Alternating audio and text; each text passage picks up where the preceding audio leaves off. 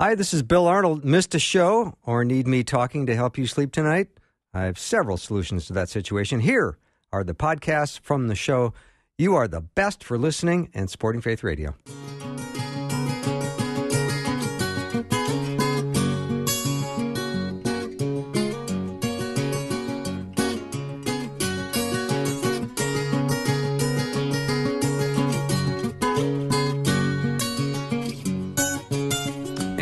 Welcome to Afternoons with Bill Arnold. I'm the Bill Arnold part of that sentence. It's going to be a great hour. My friend, Bible mentor, and teacher Jeff Verdoorn is in studio.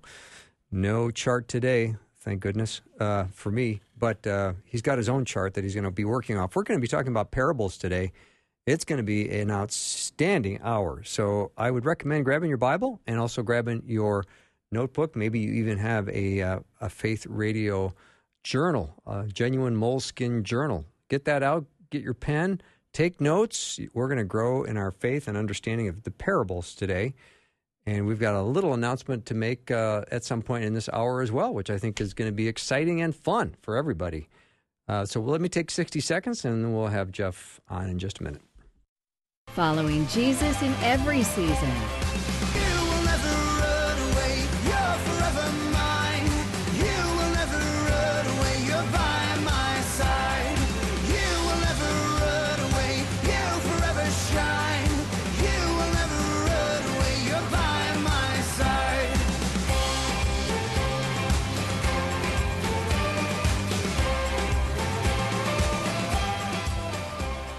Faith Radio. Thanks for being part of the family of Faith Radio. Well, it's been around a long time and it's been fairly constant, and I like that they're fairly um, even, not way out there. So that's what I like about it. I have been active with BSF for a while, and um, that's what turned me on to your radio station. So it's been about 12 or 13 years, and it's been wonderful.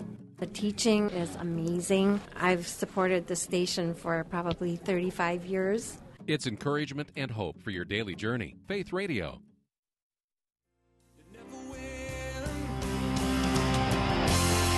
But the voice of truth tells me a different story.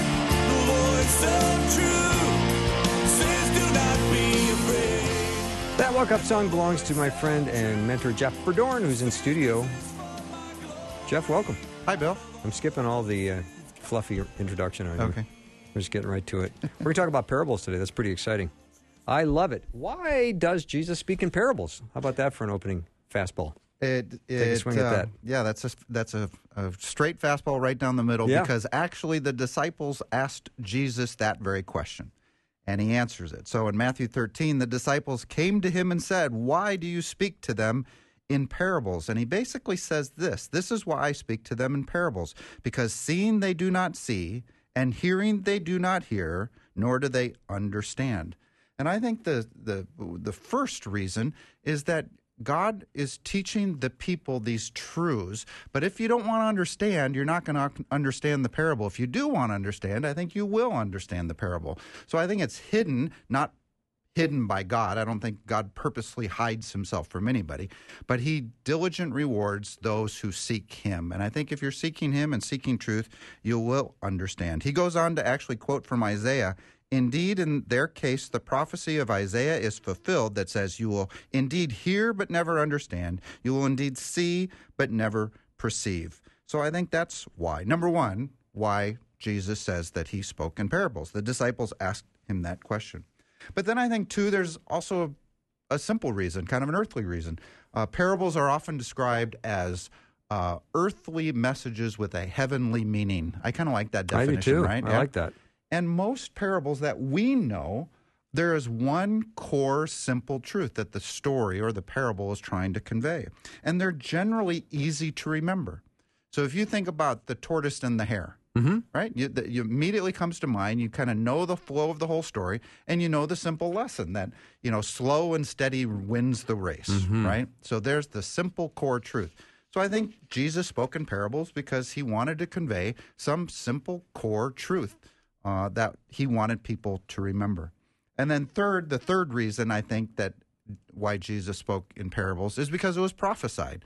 And uh, actually, in the Old Testament, Jesus spoke to the multiples in parables. He was not speaking to them uh, anything without a parable, so that what was spoken by the prophet might be fulfilled, saying, I will open my mouth in parables, I will utter things hidden since the foundation of the world. Psalm 78, 1 through 4 says.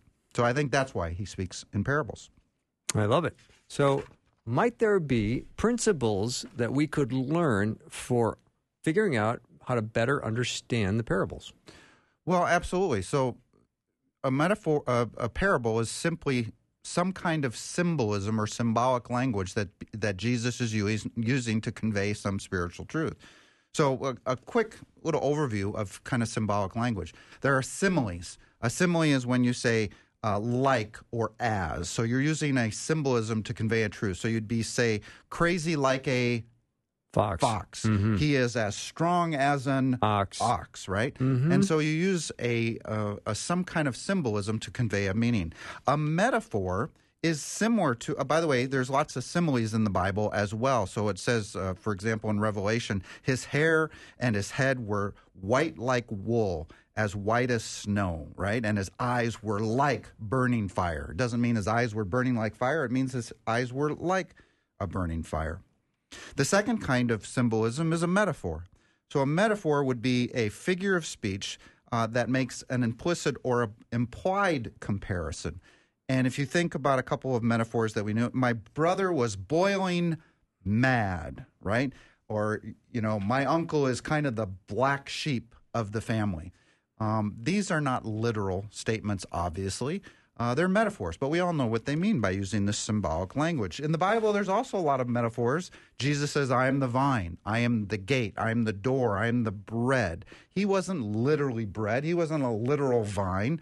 Uh, he is using symbolic language to convey a truth.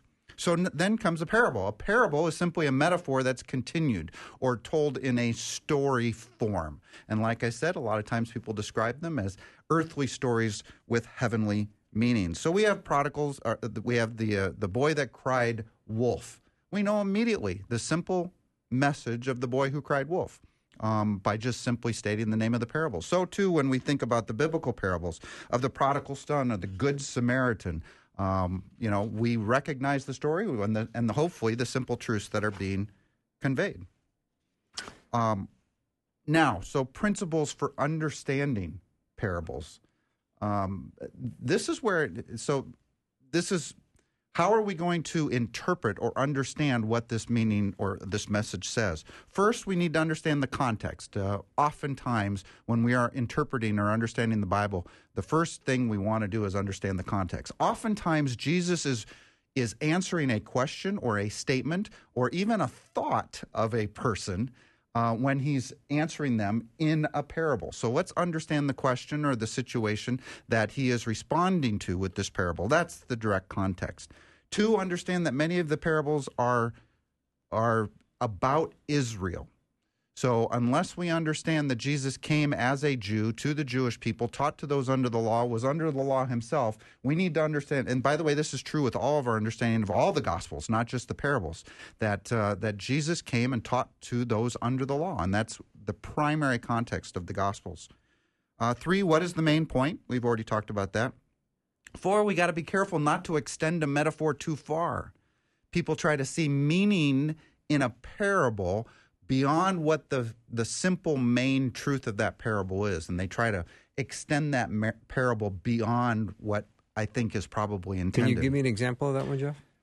Well, there's um, the one of the first parables in the Bible is about the kingdom, and it says that the the mustard seed, which is the smallest seed in the garden, grows to be one of the largest trees, Mm-hmm. right? And it's just like the yeast. Um, the yeast grows and goes out throughout the whole batch of dough. I think the simple meaning of those parables is is that the kingdom of heaven is advancing. It's growing. Um, later on in the parable of the mustard seed, it says that it- grows so big that even the birds come in and rest in its branches, right? And some want to see the birds being demons that infiltrate the church somehow or evil that comes in because someplace else in Scripture, uh, birds are used as a metaphor for evil or, you know, for bad gotcha. things. So this gets to the last point, by the way, of don't mix your metaphors We don't want to mix our metaphors uh, because just because birds mean bad or evil in one place doesn't mean they just mean th- they they represent evil in in this metaphor in this parable. Um, it may just mean that the tree got so big that birds come in and rest in its branches. That's all that it means. Uh, seeds are often seen in several of the parables. They actually mean different things. And when we get to the meta- the parable of the yeast here, in fact, well, we should do it just now. Yeast is often used as a metaphor uh, for sin or for false teaching or for um, the law. Um, there are several places in Scripture where the yeast is used um, to, for example, it says uh, in, in Mark 8, watch out for the feast of the Pharisee. Well, what does yeast represent in that statement? Yeast represents the false teachings of the Pharisee. Um, in in uh, 1 Corinthians, Paul says, Your boasting is not good. Do you not know that a little yeast works through the whole batch of dough? In that case, the yeast represents sin. All right. And then in Galatians, it says, A little yeast works through the whole batch of dough. This is this imagery is just like the parable of the yeast work being worked through the whole batch of dough. But in this case, it represents false teaching, sin, or in Galatians, it represents the law. I think it actually is saying a little law spoils grace. A little law works through the whole batch of dough, it spoils grace.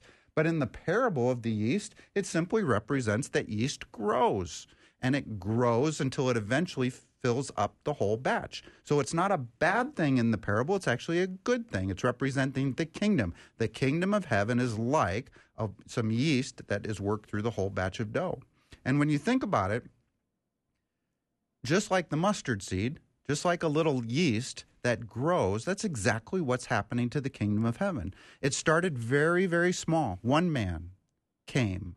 He then asked 12 mostly fishermen to follow him and it grew those 12 preached to many and it became and we see in Acts, and 3,000 were added to their name. It then went from Ju- Jerusalem to Judea and eventually to the ends of the earth. And today, that kingdom uh, of believers, that we participate in that kingdom today. And we'll get to the kingdom parables in a minute.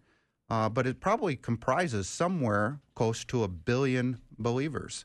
Um, now, w- when we get to the kingdom parables, we'll see the kingdom of heaven is not on earth yet. So that's a big point to understanding some of these parables as well. All right, this is probably a good time to take a quick break. Uh, Jeff Verdoorn's in studio. We're talking about parables. Don't don't go anywhere. We'll be right back.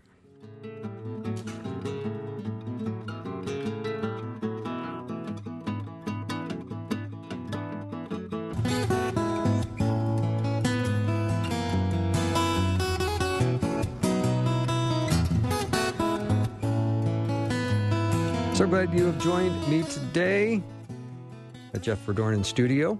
We're talking about parables, and I want to get a save the date on your calendar coming up on November 21st. We're going to do a, an evening event, afternoons with me here at the University of Northwestern in room 100, right here where the studio is. And we're going to have a live presentation by the one and only Jeff Verdoorn, who's going to be. Uh, this is just a big tease today on parables, and we're going to get into that in a uh, live uh, 90 minute presentation. That's going to be fun. I'm looking forward to it. 21st. So we, uh, I don't know if we have any information yet quite on the website, but all I want to do right now is get you to save the date. It's a Thursday night, and I know you will have a great time. So Jeff and I and a special guest will be here, and we're going to have a uh, wonderful night of fellowship and teaching. So that is November the 21st. So think Thanksgiving, and then just before, back up a little bit, and the Thursday before. That's going to be great. All right, Jeff, let's uh, go back to the parable. Let's talk about the very first parable of the Bible. Yeah, this was kind of fun. So when I started looking at all the parables, you kind of got to attack them somehow. So it's like, all right, let's get some lists of parables and start going through them. And you quickly find out the first parable in the Bible is this new cloth on an old coat, and kind of combined with the new wine in the old wineskin. So, uh, so we have it fresh in our mind. It says this: No one sews a patch of unshrunk cloth on an old garment. For the patch will pull away from the garment, making the tear worse. Neither do men pour wine, new wine, into old wineskins. If they do, the skin will burst, the wine will run out, and the wineskins will be ruined. No, they pour new wine into new wineskins, and both are preserved. So, what's the picture here? The picture here is that if you sew a new cloth that hasn't shrunk, on a garment that has been washed and has been shrunk, that new patch will shrink the first time it's washed. Remember, we're talking about first century material here, right? It's going to shrink a lot and it will pull away and rip. So too, the the wine in the wineskin would have been an animal skin. And when you pour new wine in a new wineskin, the fermentation process will release those gases of, of uh, that's during the wine fermentation process, and it will expand that skin. Well, if it's a new skin, it will be able to accommodate that and expand. But if you pour wine in an old wineskin that's already been stretched out, it will then burst. So those are two pretty clear images that everybody in the first century would have understood. So what is what can't you mix between the old and the new? Well, I think the interpretation is especially based on the context of of the question right before this was why don't your disciples fast like the Pharisees? So this fasting was a requirement that uh, was under the Pharisaical law, and so you're kind of comparing the system of the law to this new system that's coming under Christ, under grace, right? This new covenant that He is about to make. And I think the simple interpretation is there's the old, the system of the law, and the new, the system of the grace, don't mix, right? You can't mix grace with law. In fact, I do a whole semester class called Law versus Grace, where we set up the system of the law in the Old Testament and the system of grace, right? Salvation by faith in Christ. Uh, alone, and we compare the two and decide who wins in the end. Well, of course, we know who the winner of that case is. It's grace. Grace has won. And Christ, in fact, says that he has come to complete or fulfill the law. The law has been fulfilled in him, and actually, as Romans 4 says, in us. It's an, an amazing verse that says the righteous requirements of the law have been met in us. So, in this amazing uh, understanding of who we are in Christ, God actually says that once you are a believer in Christ, He actually sees you now as if you've followed the law your entire life. Why? Because you are now in Christ, who was without spot or blemish, fulfilled the whole law in his life, and you are in Christ. So that's now how God sees you. So the old and the new don't mix. In fact, Dwight Pentecost of this parable said this. He said, Christ was showing that the old system propagated by the Pharisees was worthless, useless, and outdated. It was impossible to patch it up so that it could continue to be used. Christ had not come to reform the Pharisaical system of law, but to introduce an entirely new doctrine into the life of the nation. So we see, like, for example, in Romans uh, 8, it says, For what the law was powerless to do because it was weakened by the sinful nature, God did by sending his own Son in the likeness of sinful man to be a sin offering. The law made nothing righteous, remember. It only served to point out sin. And so, how do we use the law today? In fact, Galatians tells us this that it, it convicts people of sin and their need for a Savior. So, I think that that's what the parable is saying. The old system is done. We have a new system of the law is gone and done. The new system of grace has come, the old and the new. And they do, the two don't mix. hmm And everyone back then would have completely understood that whole idea, right? Well, you know, Or easily, more easily. you know, one of the things, uh, the last principle for understanding doctrine that I fought, forgot to mention when we were talking about it is don't set doctrine by parables. In other words, almost uh, every concept that is in a parable is taught in the New Testament someplace else, clearly, for the most part. About salvation, about what happens to the saved, what happens to the lost, that we have a new covenant, uh, that salvation is by faith alone without works, um, and so on. So let's set our doctrine by new, by clear New Testament teaching, and bring that understanding to the parables. So would I don't know how much the first century listener to those parables truly would have understood that hey because really the gospel that we don't re- that Paul doesn't give us until 1 Corinthians 15 uh, they wouldn't have known or understood yet. Now, even though Christ said that he was going to be handed over to the Gentiles, crucified, buried, and rise again, we see in the gospel account they truly didn't understand that yet until much later. Now we have the full testament, the full New Testament testimony that we can use to understand, and we bring that to understanding the gospels. All right. What about some of the kingdom parables? Should we move on to those? Yeah, this is this is a group of parables um, that everybody would recognize. That a lot of parables start with some phrase like "the kingdom of heaven is like," mm-hmm. and that is generally what I I call the kingdom parables. Um, a couple notes on the kingdom, as we were talking about early earlier. Uh, Jesus talks a lot about this kingdom, the kingdom of God, the kingdom of heaven, and he called it near. Well, Jesus was near to them. He was with them. He was from God the Father, from the kingdom, and he was near. The kingdom he taught was advancing. We saw that in the parable of the mustard seed and the parable of the yeast. And it was advancing and it was growing. However, Jesus said before Pilate that my kingdom is not of this world. It was from someplace else, right? It was a heavenly kingdom. And then the the main point, and this is actually a debate amongst Christianity, um, unfortunately, because I actually think it's rather clear that we're not in the kingdom now. All right, the kingdom has not yet come.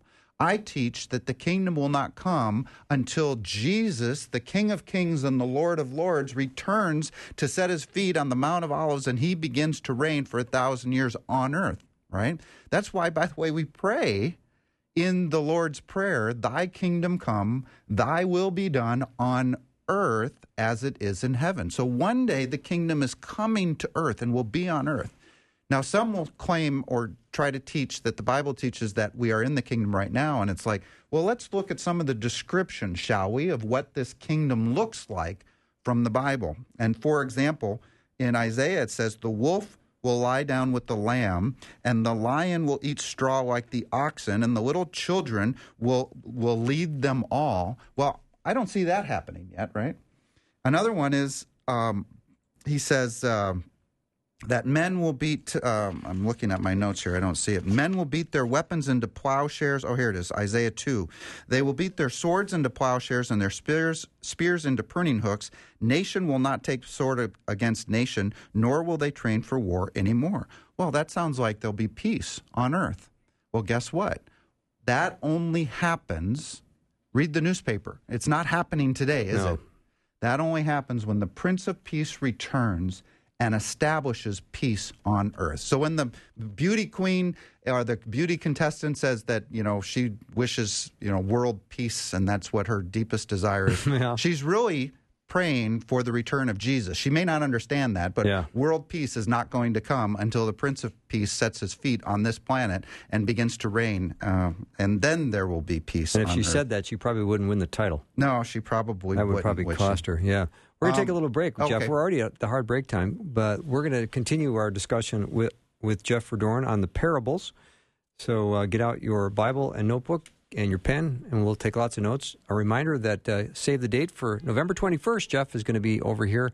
We're going to be doing a live event, a live broadcast of the show. We're going to uh, record it that night, but it'll be at 7 p.m. right here um, at the studio where we broadcast. So it's going to be a great time. I think we've got room for about 75 people, so you're going to want to save the date, and then we'll tell you more about how to sign up. We'll take a uh, 90 second break and be back.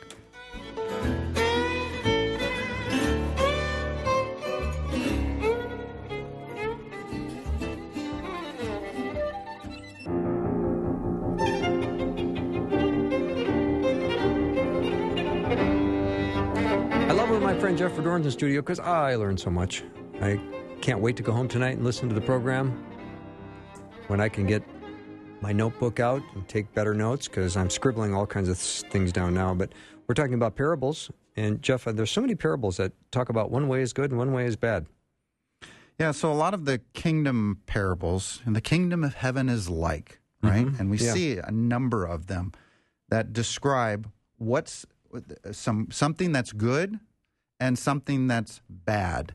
And that there is a destiny for those who are good, and there's a destiny for those who are bad. He says of the good, for example, the little children, how do you enter the kingdom of heaven? I mean, it sounds like a really good thing, right? So I think everybody should want to enter the kingdom of heaven. He says, unless you change and become like a little children, you will never enter the kingdom of heaven. So some will go in. But then he also says things like in Matthew 7, um, he says, Then I will say to the not everyone who says to me, Lord, Lord, will enter the kingdom of heaven, but only those who do the will of my Father. Now, remember in Matthew 7, he's talking about false prophets there. Those are the ones who said, Didn't I not do all these things in your name?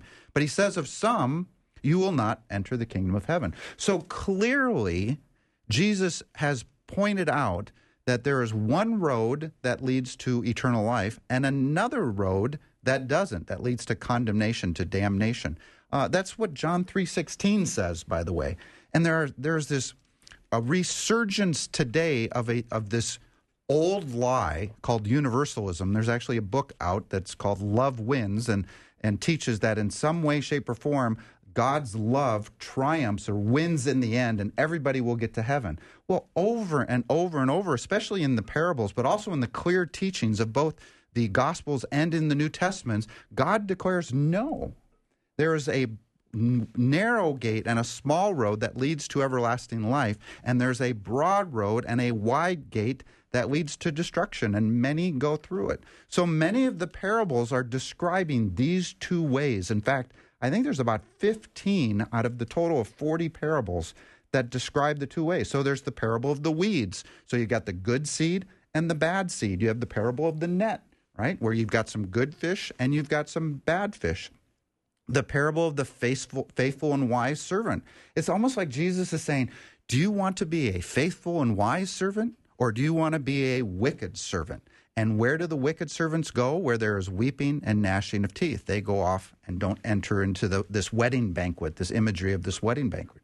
Even the parable of the, of the ten virgins. Remember, you had five who were wise and were ready when the bridegroom returned there was five others that weren't ready now i think how are we ready uh, one of the things that you got to understand is with new testament the rest of the new testament understanding is we are ready through faith in christ okay so one of the big keys here is they weren't ready because they had a candle or oil or whatever. Now in the parable it was oil. The picture was oil, right? And but they were ready for when the bridegroom returned. How are we ready according to the New Testament? We are ready for Christ to return through faith in him. If you have faith in Jesus Christ as your Lord and Savior, you are ready. You are one of the wise servants. You are one of the the wise virgins, the the, the not one of the foolish virgins uh, the parable of the servants, the parable of the tenants, the parable of the two roads, the parable of the two sons, and the unfruitful fig tree. Uh, these are all pictures of God saying, Look, I'm setting before you a choice, right? Life and death. Choose life. Joshua said it this way you know, as for me and my house, we will serve the Lord. Um, every single person on the planet has to answer the question like Jesus asked the disciples, Who do you say that I am? Right? And so many of the parables are simply stating that some will enter the kingdom of heaven and some will not enter the kingdom of heaven. I like. This is awesome. So, what parable should we look at next, Jeff? Why don't we look at you know, one of the things that when I started looking and studying these parables, it's fascinating. I've spent most of my study time in the New Testament, you know, because we have some clear teachings about salvation and assurance and and uh, and end times and law versus grace and so on and so forth. And I hadn't spent a lot of time in the parables. And so when I started diving in, I know that a couple of parables I never really thought um, the common interpretation was proper, but I never had a good answer for what I really believe. So let's look at two that I really like that I, we're going to turn on their heads today. Nice. Okay. So it's the parable of the pearl and the parable of the hidden treasure.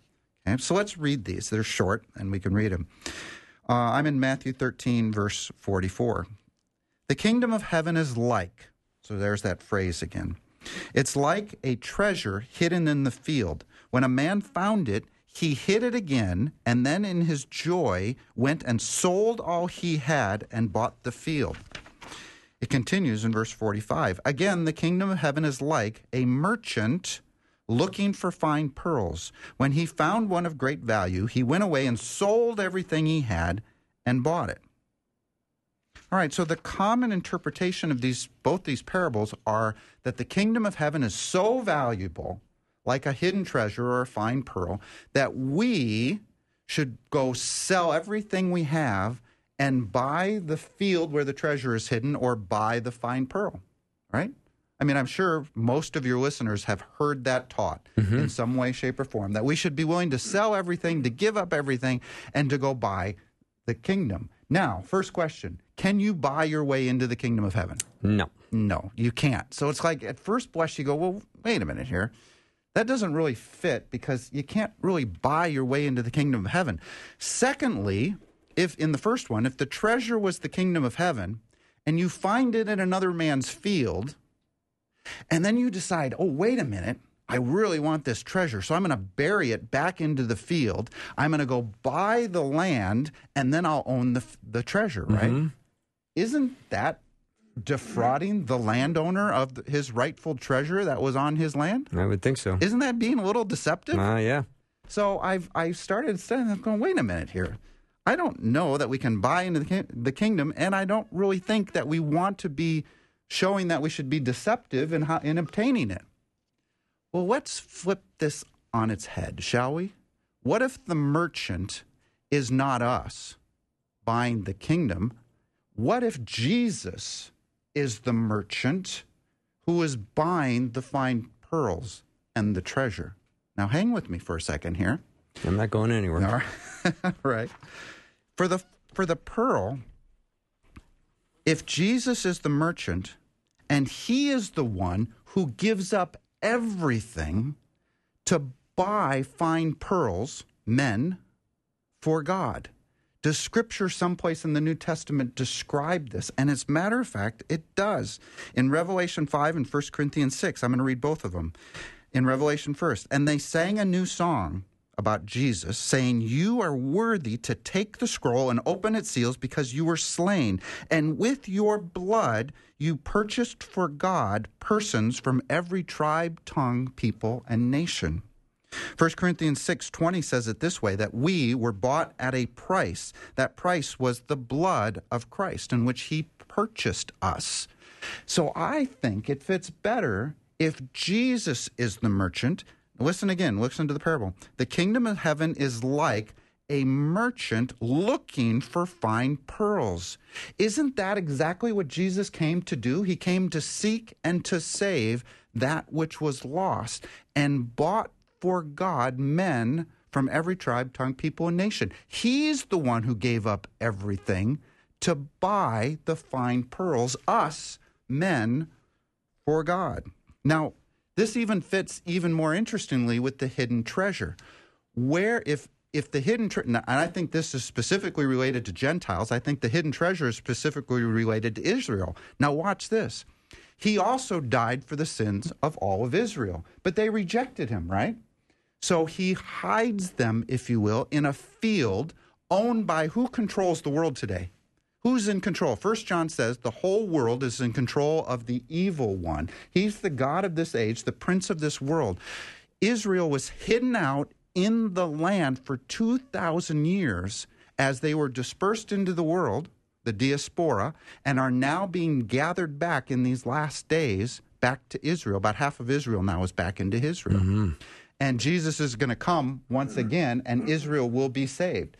And in fact, Scripture says that in Exodus 19, out of all the nations of the earth, you will be my treasured possession, God says. So I actually think that Jesus is the one who is buying both Gentile and Jew alike. We learn that in Romans, that he was the sacrifice for both groups' sins, and that we are the fine pearls, and that specifically Israel is the treasure. So we take that parable and we flip it on its head, and I think it makes a lot more sense. That's powerful. Hmm. That's great, Jeff. Isn't that cool? Yeah, it is. I mean, it makes perfect sense. Jesus is the merchant, the merchant, and we are the fine pearls. This he gave up everything to get us. Yeah. He And- sacrificed it all. So I'm teaching this class on parables on Wednesday nights at my church at Grace Church, and uh, and then also in my the Sunday group that I'm doing.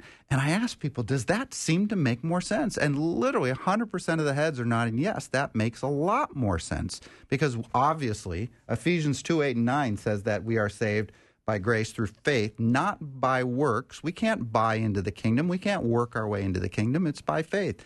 And but Jesus has bought and paid for the price for our salvation. And I think that's exactly what he came to do. He came to seek and to save that which is lost. Cool. Yeah. So Christ has paid for us with his blood, shed blood on the cross. That seems like the only logical explanation. It it, it seems to fit a Yeah. lot better, doesn't it, It than really the does. kind of the traditional Mm-hmm. uh, view. So, And I'm just by trying the to way, think I'm, about- I'm not ahead. I'm not alone. Um, in fact, Dwight Pentecost in his book um, on parables uh, came to the same conclusion. I, I you know when I'm studying these things, one of the things I like to do is okay, has anybody else kind of come to this conclusion as well? Well, guess what? There's lots of people that have Mm-hmm. come to the same conclusion. So. So I'd love for you to say a little bit more about the hidden treasure of Israel. Um, Yeah, the you know the picture of deceiving the landowner to get into the kingdom of heaven. If we're the one buying the treasure, we literally have to be deceitful in acquiring the treasure that we went back and hid Right. in the man's field, which just to me doesn't fit the No. New Testament understanding of salvation. So if Satan is the landowner and he's the god of this age, the prince of this world, the whole world is in control of the evil one, 1 John 5 says, then then God is hiding the treasure to protect it for a time until he comes back when Israel's saved. Well, when is that? We know in Romans 11 that there's a day coming when all Israel will be saved. I teach that that's at the second coming, when the remnant of Israel, national Israel, will finally look upon him who they have pierced and groan, recognizing that, hey, yes, he was the Messiah after all. Believe in him and enter into the kingdom. And in fact, many of the parables related relate to Israel. Uh, the parable of the hidden treasure, the parable of the tenants uh, that are that that farm the land, the parable of the fig tree, the parable of the persistent widow. All of these only make sense when you understand that they relate to Israel and that there is a future salvation coming for the remnant of Israel. Romans 11. One day is coming when all Israel will be saved. So remember, this goes back in my end times class. I, we don't have time to go to it, but this this happens because of the old promise to Abraham, when God said, "You and your descendants after you will possess this land for how long? Forever." mm-hmm. right? So, and sure enough, Israel will enter into that kingdom. This remnant of Israel will enter into the kingdom and be saved at the second coming of Christ. So, if you understand that, then suddenly some of these er- other parables make a lot of sense. So, I think that's the hidden treasure, hidden in the world, you know, saved at the end when he uh, takes over the world and takes Satan. Throws him into this, uh, chains him up, and throws him in the abyss, and then the treasure will be brought forth. All right, Jeff, let me take a little break. Jeff Verdoorn's uh, in studio, and just want to give you a heads up for a save the date on November 21st in the evening, right here on the University of Northwestern here in Roseville. We're going to have an evening of uh, teaching with Jeff. We're going to talk about the parables, and it's going to be lots of chance to uh, meet and greet, and uh, an hour of teaching, a little bit of Q and A, and this various uh, hand food, which I'm sure will be available, and beverages of all kinds. So that's going to be on uh, November 21st. Save the date. We'll take a short break and be back.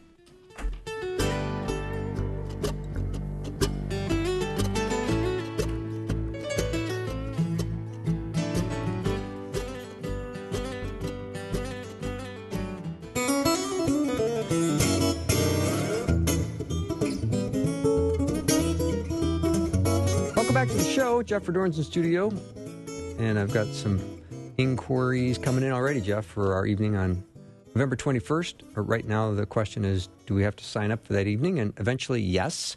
I don't know if we are in a position right now to receive. I don't think we are. It's not up on the website yet, but it will be. I'll keep reminding you when that time comes. But I'm just trying to get it as a save the date. So put it on your calendar for November 21st. It's a Thursday night. We are going to have a blast. So um, tell your friends, and I think we've got room for about 75 people, so I know it will fill up quickly. So I'll let you know more about uh, signing up when that time comes. All right, Jeff, let's talk about uh, one of the more famous parables, and that's the sheep, the coin, and the son that are all lost.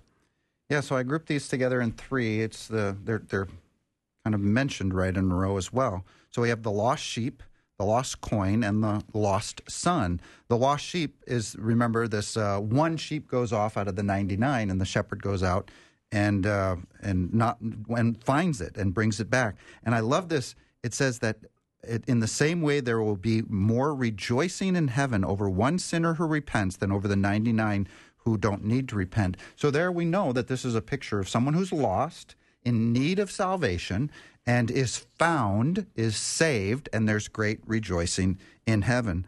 Uh, notice that he, the shepherd, goes after each and every person. I love the line in John. It says, Jesus says, When I'm lifted up, I will draw all men to myself, right? And I think that's exactly the picture of creation. I think God is drawing all men to my to himself. And and you kind of ask, well, how does he do that? Well, I think there's lots of ways. Creation declares his glory in Romans 1, right? So that man is without excuse. When you open your eyes and you see creation or you see mountains or lakes or whatever, and you have this sense of awe, that awe is supposed to point to God.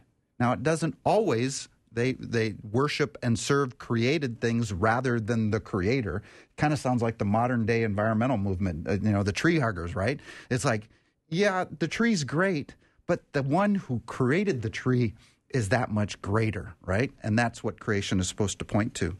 Um, he says in Ecclesiastes that he puts eternity in man's heart, right? Every single people group on every continent in every century has believed there's something after this life. Well, that's because I think God put eternity in man's heart. They don't always get it right, right? So they build big pyramids and bury their pharaohs with treasures, right? And thinking that will get them to eternal life. They they don't understand. Um, he says he sends the Holy Spirit out to convict the world of sin and righteousness and judgment. And by the way, we're supposed to be partnering with him to bring the gospel to the world, right? So I think that's how God is drawing all men to himself. So we see that in the lost sheep. In the lost coin, many commentators will comment that that women in the first century would wear like a headband or a necklace with 10 coins on it and it was a sign that they were married. They'd sew these coins into this headband or this necklace. So if it's this is not just an ordinary coin. This is a treasured coin that a woman had prepared and, and it's kind of like a woman losing your her wedding ring. Wouldn't you turn over every couch and every chair and sweep out your whole house looking for your wedding ring? That's kind of what this parable is saying. So she looks at, she finds it, and once again there's rejoicing in the presence of the angels over of God over one sinner who repents. So once again, clearly in the parable itself, it says this is about salvation. That when one lost person believes the gospel and is saved, there is great rejoicing in heaven. Now the prodigal son, remember, sheep was one out of a hundred, then the coin was one out of ten, and now we're one out of two, two sons. There's got to be some significance there. Um, I don't know what it is, but there's got to be some significance there, I had right? such high hopes you were going to give me an answer. I, I wish I could. Um, but now we're down to the one son. He want we know the story, right? He takes his inheritance, he wanders off, he's wallowing with the pigs, uh, with which for a Jew would have been really, really bad, right? Um, and then I love the line in verse 17 of Luke 15. It says, When he came to his senses, right? He came to his senses and he confesses that he has sinned before his Father and before heaven. Well, isn't that the godly sorrow that leads to repentance that Paul is talking about in the rest of the New Testament? In fact, when he comes back to the Father, he says, Father, I have sinned against heaven and against you, and I'm not even worthy to be called your son. And yet the Father, who has ran out to greet him, which a first century master of a household would never run out to greet his son. Um, and he puts on him these this robe and the ring and the sandals, and I think that's all these uh, symbols of the authority. Remember, in, in Christ, we wear the robe of Christ, the righteousness of Christ, and I think all of these things signify that he's no longer a slave but a son, mm-hmm. and he's now he was dead. His father says he was dead, and he's alive again. Now, some say that this symbolizes that the the son was saved lost his salvation and now regained his salvation again. No, no, no, no. That's not what it says. I believe that that you are saved once and you can never lose your salvation. And we've talked about the assurance. In fact, I think the last time I was on, we talked about assurance of salvation. Yep.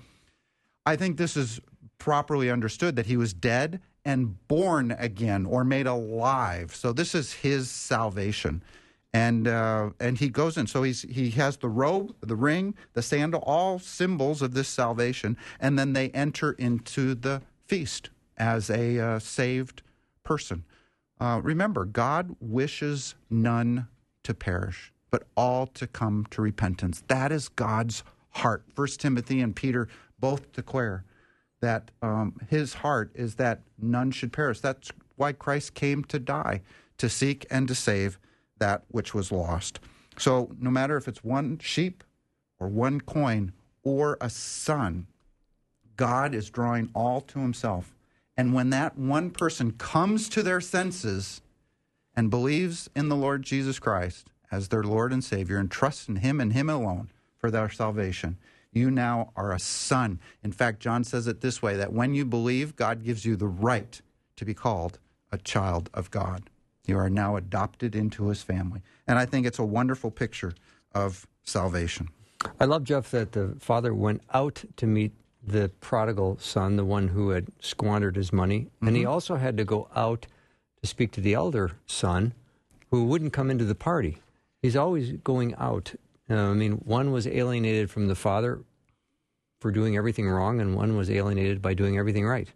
Yeah, there, the, there is a debate about whether the older son was saved or lost. Now, uh, this may be where we're extending a mer- metaphor when the primary, simple, main passage here is about the younger son. Yeah. But it's an interesting debate about whether the older son was saved or lost. It's kind of like the 99 sheep. Were the 99 sheep saved or were they lost? Um, the context of these passages is Jesus is talking to the Pharisees. So some will say, well, the sheep, it says of the sheep, they didn't need to repent, right? That they were righteous, they didn't need to repent. Some will argue that no, that's the Pharisees' self righteousness. Of the older son, it says that he did not go into the banquet. He had this attitude of angst against the younger son, right? That he was being treated special, and it says that he didn't go into the banquet. Well, if going into the banquet is a picture of salvation, well, then the older son refused to go into the banquet and therefore is potentially not saved. Um, since I started studying this, I've actually gone back and forth about a dozen times about whether the older son is saved or not saved. So I'm going to go back to the main point, which is the younger son. I know he's saved. I know he came to a sentence. He senses, he recognized his sin, and he believed, and therefore he was saved. And so God, the Master, the Father, dresses him in the righteous robe of Christ, uh, and now sees him as a son in the kingdom of heaven. Yeah, been a really a great hour, Jeff, and a great introduction to speaking about parables and learning more about parables. And we're going to go crazy on November 21st. We're going to do more parables, aren't we? Uh, we, you know what? I'm. We're not going to get through them all, but there are some really cool parables, and I've learned a lot over the last few months, uh, really digging into these parables as well. So. Yeah. So November 21st, Thursday night, right here um, at the University of Northwestern, right here at the Mel Johnson studio. We've got a beautiful room on the first floor that seats about 75, and we'll have the information up on the website probably the next couple of days. And I will remind you to go to the website and get your name on the list to uh, be in attendance for our, our live event with Jeff Verdoorn on November 21st. It's going to be a great night. You can come, meet and greet, and have all kinds of great teaching and fellowship. And it, I promise it'll be a great night. So that wraps up our show for the day. Thanks to Jim J. Warner Wallace and Jeff for making it really an outstanding show. I've loved it. If you missed any of the show, head to myfaithradio.com. You can go to the show page and you can listen to the podcast exactly what I plan to do later tonight. Because uh, sometimes the information we get all comes at you really fast. You got to go through it a second time, which I love doing. I hope you do too. Thanks for listening. Thanks for supporting Faith Radio. I will see you tomorrow. God bless.